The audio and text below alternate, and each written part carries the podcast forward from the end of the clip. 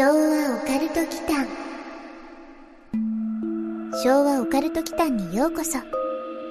ここは昭和世代のおっさん二人が令和の今実話怪談や都市伝説オカルトスポットについて異なる立場に分かれてゆるーくディベートするチャンネルです。どうぞごゆっくり。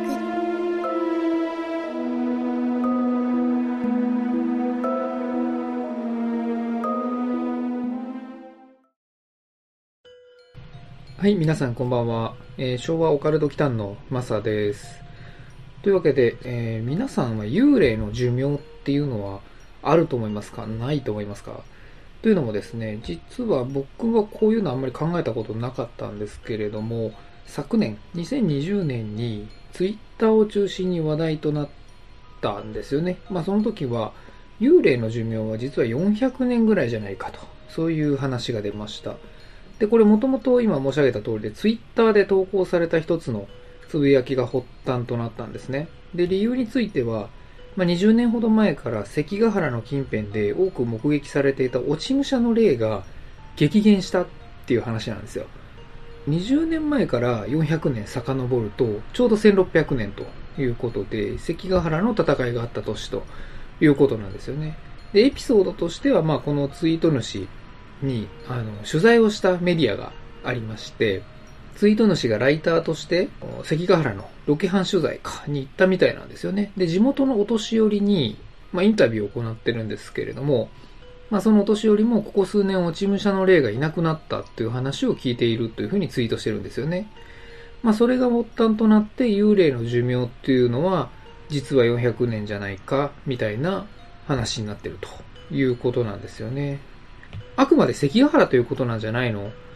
ということなんですけれどもね。確かに、古いものってあんま見ないなと思うんですよ。まあ、せいぜいやっぱり現れても、軍靴を履いた兵士だったりとか、落ち武者。まあ、落ち武者って言ってももうギリギリだと思うんですよね。半世紀ぐらい前は割とそういう落ち武者の例が現れる旅館みたいなのも聞く話ではあったんですけれど、最近なんかあんまりそういうのも聞かないなというふうに思うんですよね。で、関東といえば、やっぱり有名なのは東海道四谷階段のですね、お岩さんとかなんですよね。未だにその曰くの話みたいなのを聞くことがあったり、怪談師の方もそれをテーマに話していることは結構あるんですよね。その3をつけないと何か言われがあるみたいなやつとかってあるんですよ。それで言うと、四谷階段に関しては、えっ、と、時代がですね、元禄時代、だいたい1688年から1704年の話になるので、そういう意味だとまだがっつり紀元内になるんですよね。要はまだその400年経ってないっていうことなんで、言われがあってもおかしくない。ただ、日本のその三大音量っていうのがあって、まあ平野正門とかもそうなんですけれども、例えばなんですけど、学問の神としても祀られている菅原道真などはですね、没したのが903年なんですよね。でもう今現在で1118年も経ているんですよね。だから仮にもし400年だとして、1300年にはこの効力が切れているっていうことになるんですよ。だから戦国時代よりも前にはもう菅原道真の呪いとかその音量みたいなものは効力切れみたいになるんですよね。けどまあ未だに音量として扱われたり、学問の神として受験生に祀られたりっていう、まあちょっとこの辺の400年説っていうのが微妙なところもあるんですよね。で、もっと言うと、一気にぶっ飛ぶんですけれども、ツタンカーメンの呪いってあるじゃないですか。エジプトの。まあ実際ちょっと僕行ったことあるんですけれども、それはまた別の機会でお話しするとして、これあの、ハワード・カーターが、あの、石棺を開けたのが、出ている年代としてはもう3300年経過してるんですよ。で、要は3300年の呪いが、まあそのハワード・カーターに降りかかるということであれば、400年どころの話じゃないっていうふうにはなるんですけれども、でも確かにエジプトってもうすでに当時のエジプトにいたような人たちっていうのはいなくって、ほとんどアラブ系になってるんですよね。ただまあ確かにそんな古代エジプトの人の霊が出たみたいな話は聞くことがそもそもないですし、ネットとかでもあんまりそういうのって話題にならないなと思うんですよ。でまあそれを日本に置き換えると、弥生時代とか縄文時代の農民みたいな人たちの例なんてあんま見ないなっていうところがあるんですよね。まあ、なので、そういうこともあるので、まあ、400年説っていうのは、400年かどうかはわからないけれども、もしかしたらそういう起源的なものはあるかもしれないっていう話なんですよね。タイミングよくなんですけれども、レディットっていうのが、まあ、あの、海外のアメリカ版の2チャンネルみたいな、まあ、5チャンネルみたいなものが、あって、そこのゴーストパラノーマルスレッドっていうのがあるんですけど、ここにですね、まあ投稿された内容でやっぱり同じようなことを考えているんですよね。で、ちょっともう翻訳した版でお話ししますと、古代の人々の幽霊について皆さんどう考えますかっていうスレッドが立ったんですよね。で、内容としては、まあ、幽霊は死んでも、あの、先に進まない人々、まあ、つまり死んだ時点から、性がないので、まあ、そこで止まってしまう人々というふうにこの人は指摘していて、まあ、これがもし本当ということなら最終的にはほとんどの人たちが死ぬことになって、まあまあそういうことなんですけど、実際にそこから先に時間軸が進みませんよね、みたいなちょっとした概念から語っているんですよね。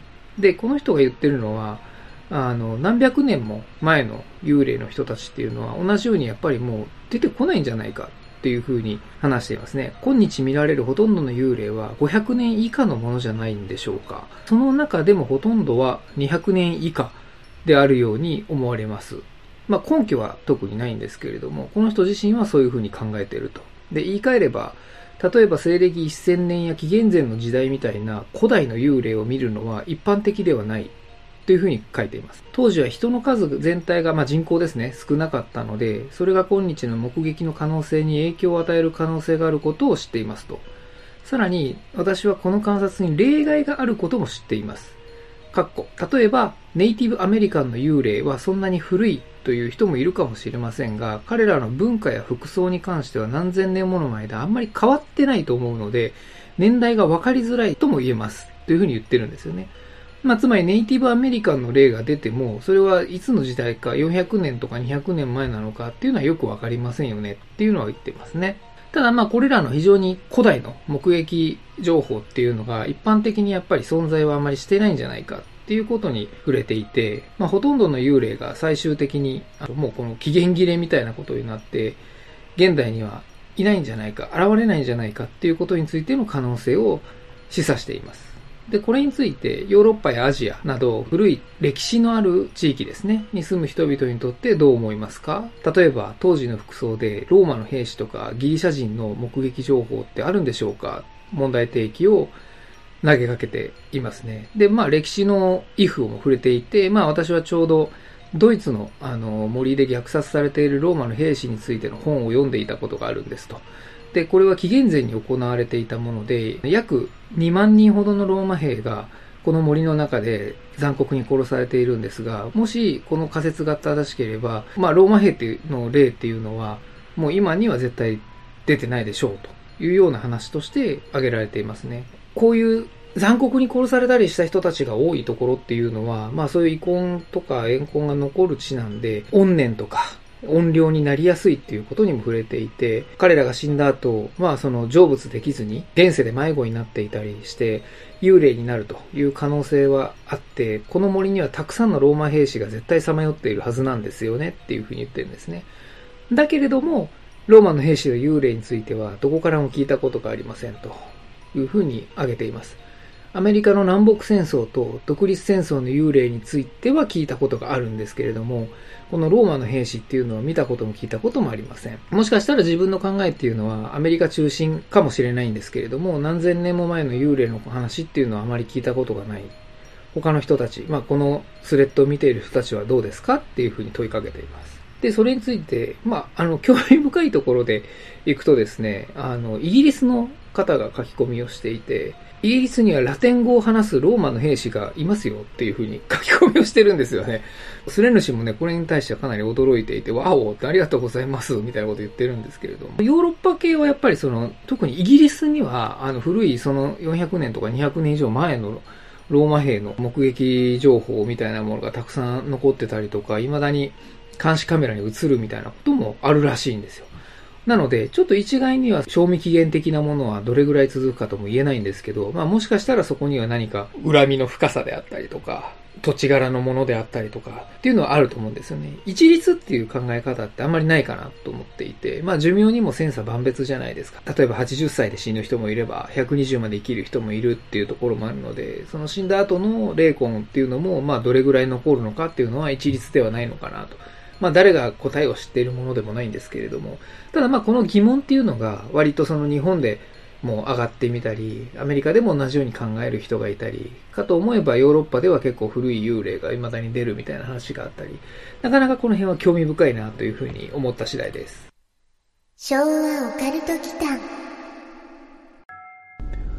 はい、えー、皆さんこんばんはこ。んばんは。えー昭和オカルト祈間のマサです。やすくんことやすです。はい。えー、っとですね、今日なんですけど、はい。あのーまあ、また緊急事態宣言に、はい。あれ？でもこれがリリースする頃にはまた解除されてんのかな？されてると思いますね。タイミングがもうわかんないですよね。どっちになるのか。なんか延長したり、解除したり、また始まったりで。休業要請したり、時短要請したり。なんかね、はいもうずっとこんな感じなんですかね。そのね、コロナ禍になる前の話なんですけど、はい。割と僕、あの、毎年ぐらい、タイのね、タイランドです。微笑みの国の。うんうんうん。あの、バンコクに行ってたんですよ。首都なんですかね。うんバンコクは。はい。そうです。で、出張とかね、そのプライベートで行ったりもしてたんですよ。はい。で、タイっていうのが、あの、仏教の国なんですよね、基本。そうですね。で日本と同じようにですね、まあ普通にもっと、あの、なんだろう、宗教観が割と近くってね、うん。その僧侶の方々うん。みたいなのがこう歩いてたりすると、まあ、僕も結構あの助けられたりしたことあるんですよ、実は。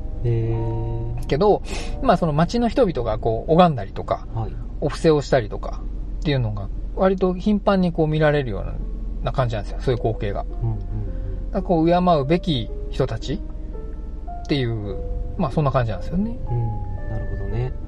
タイって結構、はいタイゆえに大敗的なこうイメージがあったんですけど。それ、あれですか、ダジャレですか？いや、そういうわけなかったんですけど。なんか大敗的なイメージあったんですけど、うんうんうんまあ経験な感じなんですよね。うん。割とね、うんその大敗的なイメージっていうのもね、あまり間違ってはいないかな。ううん、本当に場所によるんですけどね。そのはい川山ロードとかそういうところは結構大敗的なイメージあるんですけどね。はい。まあそうなんですよ。で、まあそんなタイなんですけど、はい。少し前に、あのー話題になったはいはい。タイでね、不気味な人形をちょっとね、紹介したいと思います。人形系の怖い話、ちょっと大好物ですね。ああ、やすくんね。はい。稲川さんのあれでもあるでしょ？生き人形ああ、大好きですね。好きなんでしょ？その話は稲川さん以外はね、しちゃいけないらしいですよ。なのでちょっとね、テーマはね、あの、にはできないんですけどね。はいはい。うん。えっとね、名称がね、ルクテープ。ルクテープ人形。ルクテープ人形。うん、ルクテープ人形。っていうんですよ。まあ、外見的にはこう、すごく不気味というか、うん。リアルというか、うん。今ちょっとブラウザの方に出してるんですけど、うんこれでも権利の問題があるんで、あの、YouTube に出せないんですけど、はい、今見てますけど、うん。ググるとね、普通に出てきます。ルクテープ人形で。うん。市松人形とかと違って、こう、リアル路線なんかちょっと苦手ですね。だいぶリアルですよね。はい。なんかあの、3歳児とか4歳児ぐらいの大きさなのかな、うんあ、そんな大きくないか。赤ちゃんかな、これ。うん、1歳2歳かな。1歳2歳か。1歳2歳で、のぐらいのあれで、なんか、昔、タカラトミーとかで、うん。あのーミルクをね、飲ませられる人形みたいなのあったじゃないですか。なんかそれっぽい外観ですよね。かなりリアルな。そうですね。肌の質感とかもちょっとリアルめで、うん。中に、なんか、なんか、中にはこう、髪の毛？うん。人間の髪の毛とか使ったりするんですかね？あ、これ人毛なのかな？ねわかんないですけどね。やすくん、はいはい。ルクテープ人形うん。についてちょっと、あの、調べたことをはい。説明したいと思います。はい。おまず、はいはい。。まずですね、これ期限がね、あんまり古くないんですよ。はい。なんか話だけ聞くと昔から続いているような感じするじゃないですか。うん。けどね、2013年。おー結構最近ですね。うん、かなり新しいんですよ。うん。で、なぜ流行るに至ったのかっていうところが、割とそのネットロアが、まあ、広まっていくような過程をね、感じるような話なんですけど、最近で言うと、えっとね、クラブハウスのうん。流行り方みたいに近いかな。うん。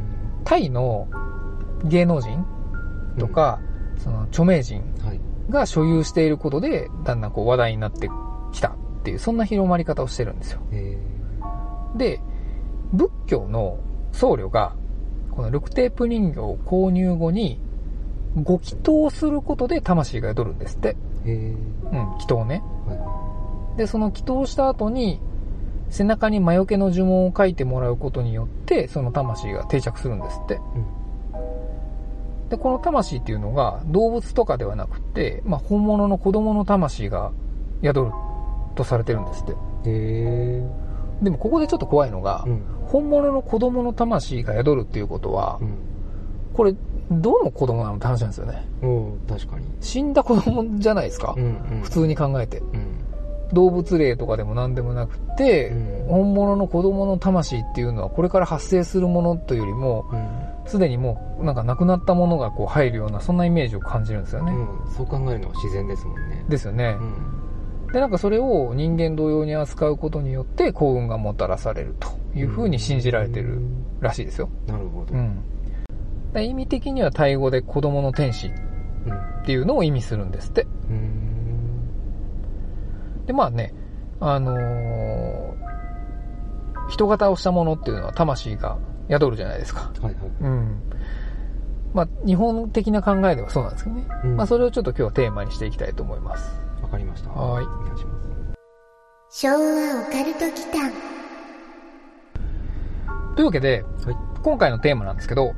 このタイのね、ルクテープ人形を持つことのメリットと デメリットっていう立場にしたいと思ってるんですよ。まあ、ディベートってそういうもんじゃないですか。はい。否定ではないのでご注意ください、今回はね。うんうん。だから今回僕は、メリットを買った方がいいんじゃないのっていう側でいきます。なるほど。うん売り出し側がこう不利な方を選ぶっていうのはこうルールになってきたんですねそうですね。あの、まあ、僕一応構成作家ですからね、はいこのチャンネルのね。あの、構成作家的にはまあそうしないといけないなっていうふうに思ってるんですよね。はい。やすくんからの振り出しの企画の時は、やすくんが不利な方でお願いします。了解です。はい。というわけで、えっと、じゃあまずメリット。まあもうこれいきなり直球というか、あの、これしかないような気がするんですけど、はい。買うメリットね。はい。えっと、幸運、ラッキーがね、ね。幸運。幸運、正直自分としては今の時代にこうそういうものっうん。ていうのが流行っちゃうっていうのがちょっと驚きなんですよ。ほうほうほ幸運とかって、うん。まあラッキーうん幸運っていうのはん後付けなんですよね。たまたま幸運に預かった人が、うん。たまたまその人形を持ってたってだけで、うんうんうん逆に何も起こらないけどうん。持ってる人の方が多い、うんうん。まあ、つまりデメリット。です、うん、その通りだと思います。なんかね、このルクテープの人形もこう調べてるとね、うん。あの、トカナの記事とかもあるんですけれども、うん。あの、宝くじが当たったっていう人の紹介があったりするんですよ。けれども、おそらく、たまたまこの人は別にこの人形がなくても、うんまあ当たってたんだろうなっていうのはありますよね。うんまあもう、その辺はね、おっしゃる通りだと思うんですけど、僕自身はね、はいあの、アクセサリーとか嫌いなんであれなんですけどね、うんこう、装備するものとかと割と同じなのかなとはい思うんですよ。そのうん幸運のブレスレットとかネックレスとかさ。ううんん。いやうんまあ身につける方がうん。まだ分かりますかね、うん。その未知のパワーにこう常に触れているっていうわけで、ねはいはいはい。まあこれは人一人扱いなんですかねこの人形っていうのは、そう、そうです、そうです。うん、完全に人扱そいうですよねそうそうそう。飛行機代飛飛行機代もなんか払わなきゃいけないとかうん。って書いてますし、うんまあ、金銭的にこうデメリットしか感じないような感 じもう一人分払わないといけないもんね。金額も割とこう人形の価格っていう意味では割と幅がある感じがしますし。あーこれね、確かにそうなんですよね。うん。あの、ニュースをね、このルクテープ人形に関していろいろ調べていると、はい。あのーまあちょっと後で多分このディベートをね、進めていく上で出てくると思うんですけれども、はい。どっかのタイミングでこの人形をもう人間とみなすみたいなルールがあって、うんうんまあそれゆえに航空機の座席うんとかも、あの、もう一人、この人形用の座席をこう買わなきゃいけないみたいなこねとは、1, 1シート分抑えなきゃいけないそうそうそう。ね。だけど、それが問題になって、結局そのタイ政府が禁止令を出したうん。っていうところまで行ったらしいんですよ。うんうんだだけど、なんか LCC のね、その国際線ではないけれども、タイ国内の LCC では、この人形を人間と認めますみたいなことも出た、あ、認めるとこもあるんですね。ああったらしいですよ。記事ではなんか、かもう認めませんみたいな。うん、国際線の方ではねう。ん。けど、認める LCC もあったみたいですね。さっき、まあ、やすくんが、はい。まあ、その、金額の幅って言ったけど、はい一応ね、その、金額感もね、まあ確かにおっしゃる通りで、いろいろ幅があって、はい。1500バーツから3万バーツなんですって。うんうんで、1バーツがだいたい3円なんですよ。うんうん。だから、一番、一番かわかんないけど、高いやつでだいたい3万バーツっていうことは、まあ、おおよそ10万円ぐらいうん。になるらしいんですよね。はいはいだまあまあ、その身につけるもの、アクセサリーとかと、もし一緒にするとしたら若干高いかなとうんいう感じはしますね。そうですね。はい。まあ、怖いポイントはい。としては、その料金の、やすくんがさっき言ってた、料金の差っていうのがね、うん。どこでつけているのかっていうところなんですよね。そうですね。その、お顔うん。なのか、中身なのか、はい。もしくは最初に説明した背中に書く呪文ああ、地元とかご祈祷とかですかね。そうそうそうそう。うんでもね、もし呪文だとして、はい。日本でも未だに似たような風習ってあるじゃないですか。ありますね。同じ仏教で言うと、亡くなった際につける戒名ってあるでしょありますね。あれってお布施の金額で変わるじゃないですかう。ん。まあまあまあ、そういうこう、ブラックボックス的な部分にはあんまり触れたくない。うん。ブラックボックスっていうのはありますはいけど。うんまあけど、まあ高いお金を出して、うん。いい戒名をもらうっていうのは、うん。幸運をもたらすためではないですからね。ああ、うん。まあ、あのー戒名がないと、お墓に入れないっていうのはあるらしいですよ。おうん。まあでも実際ね、隠号みたいなのをもらうのは、ちょっと、そのお布施の金額の相場感っていうのがあるじゃないですか。うんうんうん。っていうのはちょっと関係はするような気はするんですけどね。はまあ、ちょっと話をじゃあ戻しますと、い。はい。まあ、金額の話がね、さっきあったんですけれども、まあ、さっき言った通りで、高くってもまあ3万バーツ、うん。日本円で10万円ぐらいなんで、まあ、割と良心的じゃないかな、というふうには思うんですよ。その例えば、身につけないものだったら、その、日本だとね、幸運を呼ぶ壺とかさ、その、日本だと聞くじゃないですか。うんうん。まあ、でもそれ、売ってるとこのこう、名称は避けて。うん、それは言わないですよ。うん。うん。壺は割れ物だから、はいはいはい。というかまあ、扱い方が持ち運び用では、ああ、まあ、なくて、まあ、アクセサリーではないですよね。うんそもそもうん飾る用ですからね。そうですね。比べるのちょっと人形と比べるっていうのは難しいかもあ人形と壺？うんああ、でもね、正直ね、あの、まあ、自分でこの立場を取っといてなんなんですけど、はい。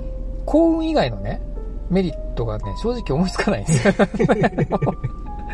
だ子供がその持つ人形っていうのは、こう愛着とかね、友達的な、こう、疑似的な友達みたいな感覚あるじゃないですか。はいはい。なので、そういうイメージもあるんですけど、うんあとね、どうだろうなそういえばね、このルクテープのね、はい。人形について、その会談会の中では大御所のね、関西の某ある方が、ラジオの番組で言ってたんですけど、へーこれねうん、子供の骨を入れるっていう話がしてたんですよ。このルクテープ人形の中にへね。ーで、同席してた女性アナウンサーがね、ガチでね、ビビってたんでよく覚えてるんですよね。お国、お国柄かもしれないですけどね。はい。日本的にはちょっとそれ幸運っていうか逆の呪い方面の 匂いがしましたよ。うん、骨はね、しかも見ず知らずでしょ、ううんん、全然、誰の効果かわからない。しかも子供の魂が入って、うん子供の骨が入ってるってことでしょうんただね、その 子供の骨もね、あ、本当かなと思って調べたんですけど、はいまあ、タイ語で調べればね、何か出てくるかもしれないですけど、ちょっとそこの知見がないので分かんなくってね、日本語でね、少なくとも調べてもね、そのラジオ番組以外のソースがね、見つからないんですよ。たどれないんですね。たどれないです。だからね、あまりにね、ちょっと生々しくて、こう、誰もレポートしてないだけかもうんしれないんですけどね。ただ、どうなんだろうなまあ、とすれば幸運ではなくて、うんまあ日本的に言うとその、よりしろ？あ、よりしろね。うん。っていうかその身代わり人形的なメリットっていうのはありえないですかね。あー逆にこう、身代わりにされそうな。呪いの人形じゃないですか。それ。逆に身代わり。呪いの人形ですよね。だったらお守り持ち歩く方が良くないですかね。あうあ。でもお守りって、ん。はい。その、まあ、安くんさっきお国柄って言いましたけど、タイってそういうお守り的なのないんじゃないですかね。あそすかね。わかんないです。文化のその壁みたいなのがあって、うん。もうちょい僕もその準備がないと、ね、語るのが難しいんですけどね。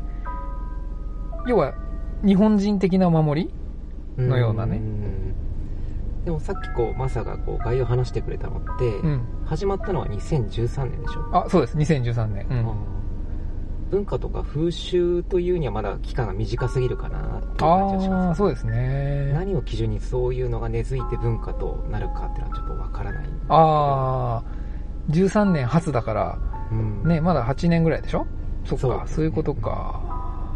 個人的にはね、はい。その、制作過程というか、工程うんうん。として、その、ほぼ人にそっくりな人形を作るじゃないですか。はい。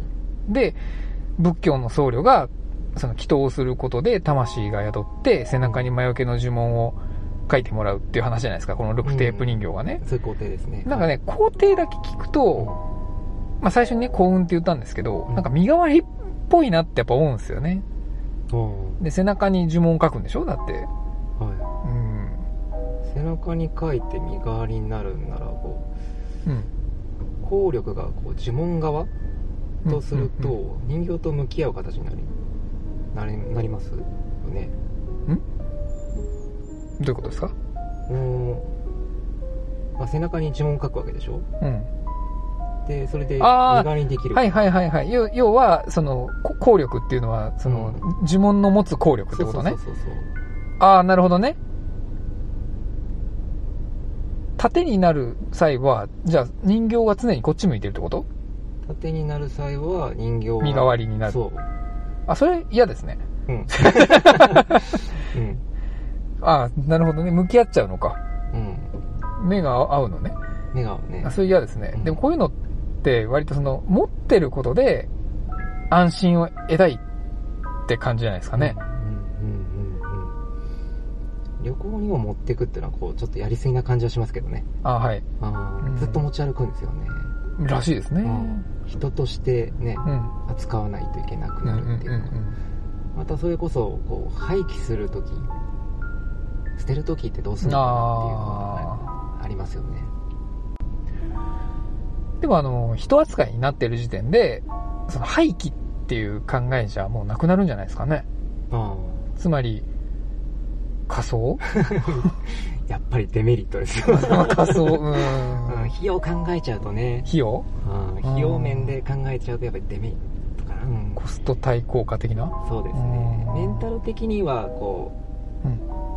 それで本当の子供を授かったとしてうん。なんか良くないこと逆に起きそうですよね。あ、まあ、どっちもね、人として扱わないといけないってことでしょうん。そのシチュエーションはちょっと怖いですね。怖い、なんかい映画一本撮れそうな感じですね。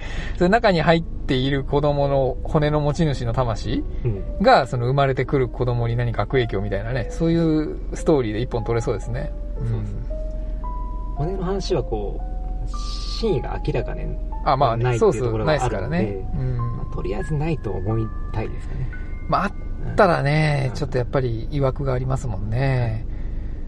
まあ、あとね、これはまた別の機会にね、あのーこのチャンネルでまた披露しようと思ってるんですけど、はい。あのーちょっと話それるんですけど、僕実は25歳ぐらいの時にね、はい。あの、1年半ぐらいあの、バックパッカーしてたじゃないですか。ああ知ってましたね。はいタイって最初に聞いて、うん。まず思い出したのがそれですね。あ、ですよね。はい。うん。帰国するとお金がないからこう飛行機代貸してってこうメールが来たのがあ、思い出されます。その説は本当に、いえいえいえあ、よく覚えてましたね。はい。そうそうそう。そうなんですよ。あの、帰国するときにね、あの、なかったんですよ、もう。お金がね。びっくりしましたそう、やすくんに飛行機代借りたんですね。それね、タイからでしたね、確かにねそう。ですねうん、バンコクからメール出しましたね。まあ、それはね、ちょっと置いときまして、はいその、インドにいたときに、うんその、ガンジス川でね。ああ、ガンですね。うん。で、本当にね、骨売ってるおばあさんいたんですよ。骨売ってるんですか？骨、うん。あの、いガンジス川って、まあ、結構ね、それだけでテーマできるぐらいなんですけど、あの、割とまあ、すごいことになっていて、はい。まあ、沐浴の神聖な川でもあるんだけれども、うん。あの、普通に 川ず川沿いっていうか川べりで、あの、仮装、人が焼かれたりとかね、うん。もうしてるんですよ。で、そこでね、そのおばあさんが骨渡してきて、スーベニアって言って、お土産ね、っていう風にに差し出してきたりしたんでね、それぐらいちょっと日本と違って、死んだ後のその諸々のがね、うん。軽いところもあるんですよね。うん。そんな長渕の曲みたいなことが本当にある。ね長渕の歌詞でありましたよね。なんかガ、ンジスっていう。のガンジスにありましたよね。本当そのまんまですよ。で、まあ、その、だからっちゃなんですけど、はい。ら僕らとしてはその人形の背中に子供の骨を入れるっていう行為に対して、すごくネガティブに捉えるけれども、うんうん。その、まあね、これインドの話だけどね、その、はあんまり死生観がちょっと違う国に関しては、そこまで重要視をしてないんじゃないかって話ですよ。うん。うん。もっとラフなんですね骨の扱いが。インドはね。うん。インド、あくまでね、インドはね。タイはちょっとわかんないですけどね。まあ、結論としては、その、なんだろうな、今回は、うん、幸運にしろ、お守り身代わりにしても、僕的な結論はね、はい。せめてもうちょっと手のひらサイズにしろっていう感じですかね。そうですね、うんこう手乗りサイズうんうんうんうん。ぐらいのならまだ許容できるかもしれません、うん。まあ、ちょっとリアルすぎるってのが、まあね、うん可愛げがないよね。可愛い、うん、可愛げっていうのもなんだけど、ちょっとリアルですよね。ちょっとね、うそうですねん。で、なんかあの、トカナさんの記事はい、で、あの、まとめられてる中に、こう、実際な不思議な現象みたいなものが少しまとまった動画見れるじゃないですか。はい、で、安くんも見ましたよね。はい、見うました。ん。あれ見てると、大きさはまちまちみたいなんですよね。一応うん、ちょっとその手のひら台のやつもあれば、やっぱりその、ググって、ねうん、ググって出てくるような1歳児ぐらいの大きさのやつもあるし、まあそれがまあ値段の差なのかもしれないですけどね。まあでも、ちょっと不気味だったのは、あの、ワンちゃんの動画？ああったじゃないですー、あかり。ましたうね、ん。動画の中盤ぐらいでしょうか。うん、そうですね。これあの、普通にルクテープの動画で YouTube で公開されてるやつなんで、ググると見れるんですけど、まあその、あるタイのご家庭の人が、ルクテープ人形を、こう床に置いてるんですけれども、その飼ってる犬が怖がって全然近づかないってい近づかう、ないですね。ずーっと吠えてるんですよね。ルクテープをこう、床に立たせてる状態で、そうそうそうそうそうそうそう。なんかワンちゃんがそのルクテープの前にこう、持ってかれるんだけど、もう怖くて逃げちゃうみたいな。ね、もう、んキャインって言ってたもんね。本当キャイン状態あれはなんかね、不思議というか、まあまあ、ワンちゃんの行動はある程度飼い主さんの方でコントロールもできますからね。うんなんとも言えないですけど、ただ、なんかでもこれを見てると、人として扱わなきゃいけないっていう割には、割となんかその動画の中での扱い方結構雑じゃないでした？そうですね。髪の毛ひっつかんでたじゃないですうか。ん。ちょっと叩いたりとかね。ね、ペチンペチンって叩いてましたもんね。うんあれね、自分の子にそんなことするの？って話なんですけどね。うんまあ、情報がどう伝わってるのかわかんないですけど、まあ今流行ってんのかっていう話もありますよね。うん。そもそも。そうね。2013年でしょ？だって。そうね。ポッと出たもんでしょ？うん。クラブハウスなんか一瞬で廃れたじゃないですか。伝えたんですかあれ？多分ね。うん僕、アンドロイドなんで、そもそも。うん。は周りで聞いてる人はあんまりいないですよい。うね。んまあね、でも、うん同じでね、結局、そういうのって、ね、根付かないうちにやっぱり消えていくもんじゃないですか。うん。だからタイのね、一応知人はいるんで、はい。ちょっと聞いてみようかとは思うんですよね。だからこういうことを聞いていいのかもちょっとわかんないんですけどね。うん。ちょっと繊細な問題かもしれない。内容かもしれないですね。いや、なんだろう、そういうセンシティブというよりは、あの、いや、私持ってるけどって言われた時にどう反応しようかなと思って。反応に困ると。あ、これ？みたいな。あ、それね、みたいな。それ出してきたら借りてみますか。あ、いいですね。うん。うん借り、うん、借りるのか。借りる？うん。ちょっと僕自分家には置きたくないな。車にも置きたくないですね。安くにちょっと保管してもらうっていう形で。ああ、了解。うん。じゃあちょっとそれ聞いてみますね。はい。OK です。じゃあ、一応まあ、タイのね、これに関しては、まあ、いつも通りゆるいディベートで結論を出すとすると、は手乗りなら OK。い。手乗り。手乗り以下かなう。ん。うん。根付けぐらいの。うんストラップぐらいならね。いいですね。で、そこまで考えると、日本人のそのストラップ好きにはもしかしたらちょっと関係してくるかもしれないですね。刺さるかもしれないですねうん。ストラップだって結局人形が多かったじゃないですか。はい。まあ、幸運のためにつけてる人はいないかもしれないですけどね。うん。まあ、そういう感じですかね。そうですね。女子高生受けはするかもしれないですよ。ルクテープ人形。そう。うんジャラジャラつけて、あの、携帯にジャラジャラつけて、あルクテープだらけみたいな。ー、ものすごいなんか呪いがかかりそうな感じしますね。まあ、いずれにしても僕はつけたくないですね。メリ メリット側を言っときながらね。うんうん僕もつけたくないです。うんじゃあもういいんじゃないですかね。あの、つけたくないで。日本では流行らないよっていうことですね。うん同じ呪物だったら日本のお守りで十分かなってちょっと。十分ですね。うん、十分です。うんどこにも置きたくないですもんね。わかりました。じゃあ、もう、あの、日本では絶対流行らないんで、あの、タイのね、あの、雑貨とかを扱っているお店とかも、絶対に輸入しないでくださいねっていう話ですね。はい。うん。OK です。またね、海外でなんかこういうのが流行っているっていうのがあれば、あの、テーマにしたいと思いますので、はい。ぜひぜひ。はい。じゃあ、今日はこれで、ありがとうございました。ありがとうございます。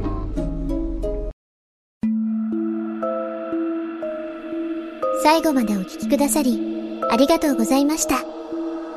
チャンネル登録もよろしくお願いしますね。